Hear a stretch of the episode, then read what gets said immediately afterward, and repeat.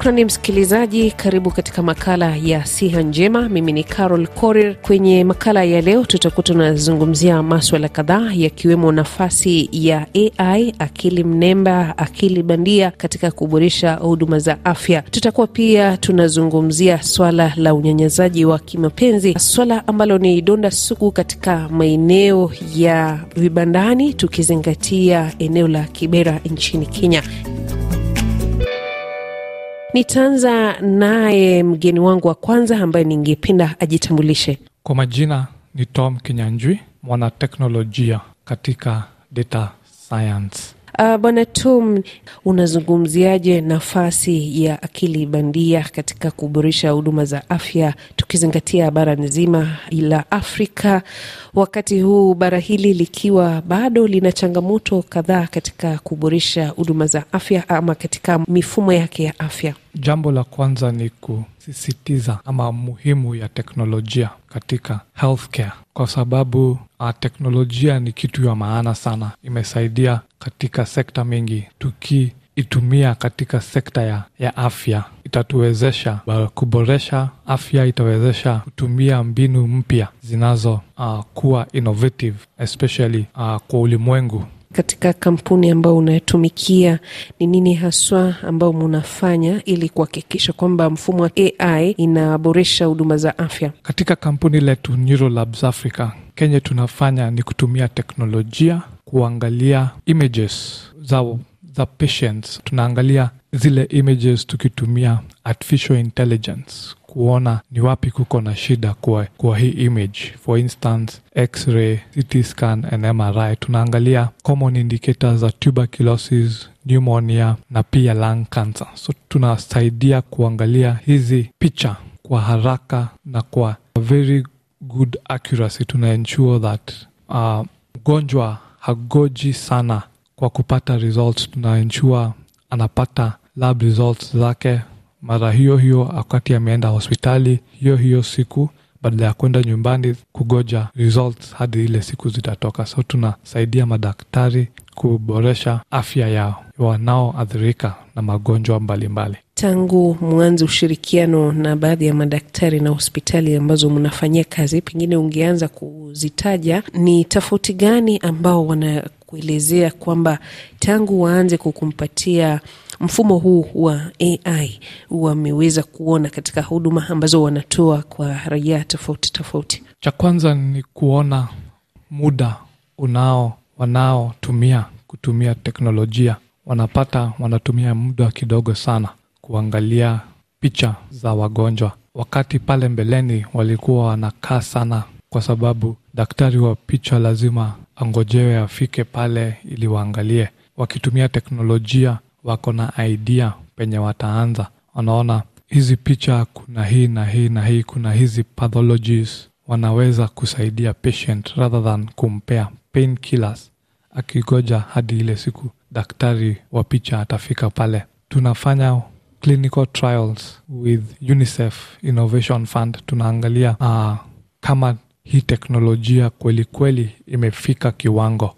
Tunaangalia accuracy uh, sensitivity specificity scores zile za statistics kuona kama kweli kweli teknolojia itasaidia katika afya. Kwa sasa barani ya Afrika huduma za afya bado zina gharama sana. Sijui mfumo huu wa AI unaweza kutatua changamoto hiyo vipi?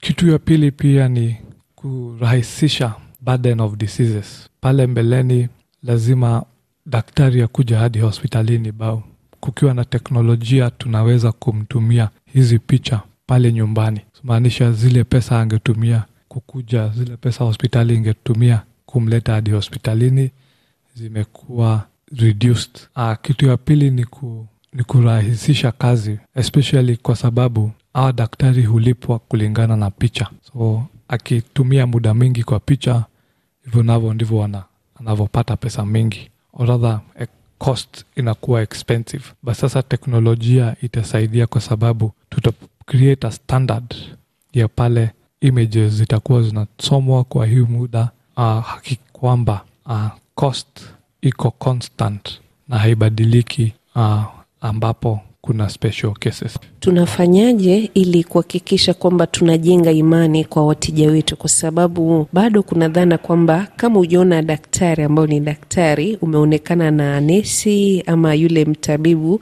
akatumia mfumo wa bandia akafanya kazi ile ambayo daktari angefanya, mgonjwa bado atakuwa ana maswali, hajaridhika kwamba amepewa huduma ambayo ni sawa. Pale sasa tunasema teknolojia ni assistive technology. Utaona daktari bado, lakini sasa kusaidia daktari vitu zifanyike haraka, anatumia teknolojia.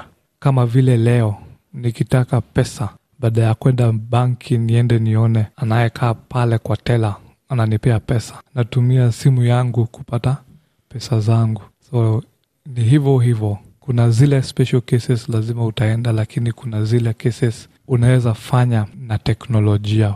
Nam, asante sana Tom Kinyanjui kutoka Neurolabs, ya kampuni ambayo imejikita nchini Kenya, maswala ya teknolojia mnemba.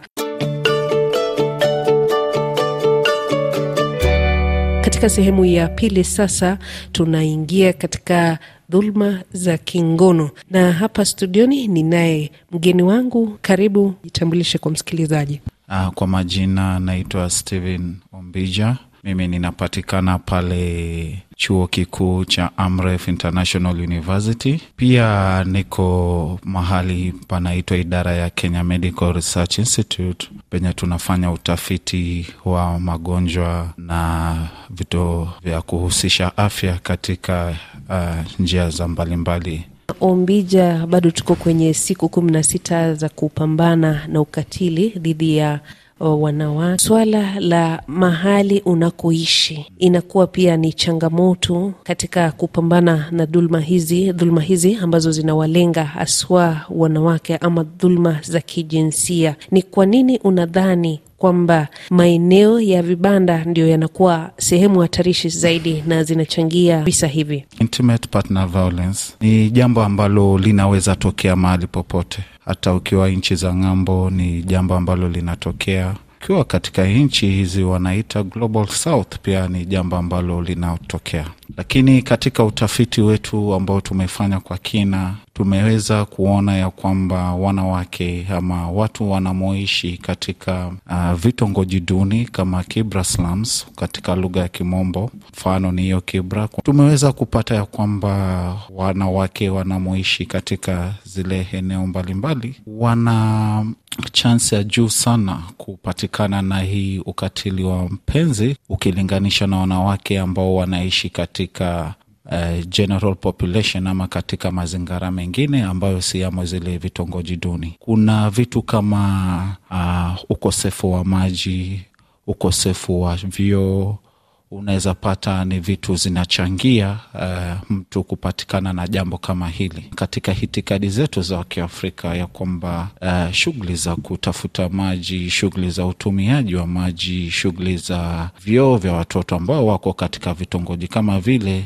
ni shughuli ambavyo vimeachiwa akina mama, na katika harakati hiyo, ukosefu wa vitu kama hivyo, uh, mume ama mtu anapokuwa na uhusiano na mwanadada ama mwanamke katika vitongoji kama hivyo hana ile hisia ya kwamba si shughuli yake bali ni shughuli ya mama, na wapo hizo vitu havipatikani kwa urahisi kwa njia mbili ama nyingine, unapata kwamba kuna tension, kuna kuanga na vitu kama hivi uh, ukatili wa mapenzi. Na wakati pia amedhulumiwa, amechukua muda sana huko nje, mume anafikiria ameenda kufanya mambo yake, na ilhali ameenda kutafuta tu maji, lakini tunaona pia akienda kule anaweza kupata anazozolewa, anadhulumiwa. Mtu mwenye anamwona pale anaweza kumdhulumu katika njia ya hiyo uh, ukatili wa mapenzi. Je, huduma hizi kwa kawaida, kwa kawaida ni kati ya shilingi ngapi hadi ngapi? Wanaweza lipia kumi, kumi na tano hapo ishirini. Ni hitimishe makala ya siha njema. Nimekuwa na wageni wangu studioni, Bwana Njoroge na Bwana Mbija, tukizungumzia maswala ya akili bandia katika huduma za afya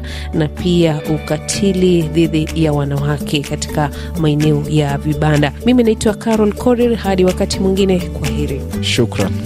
Shukran.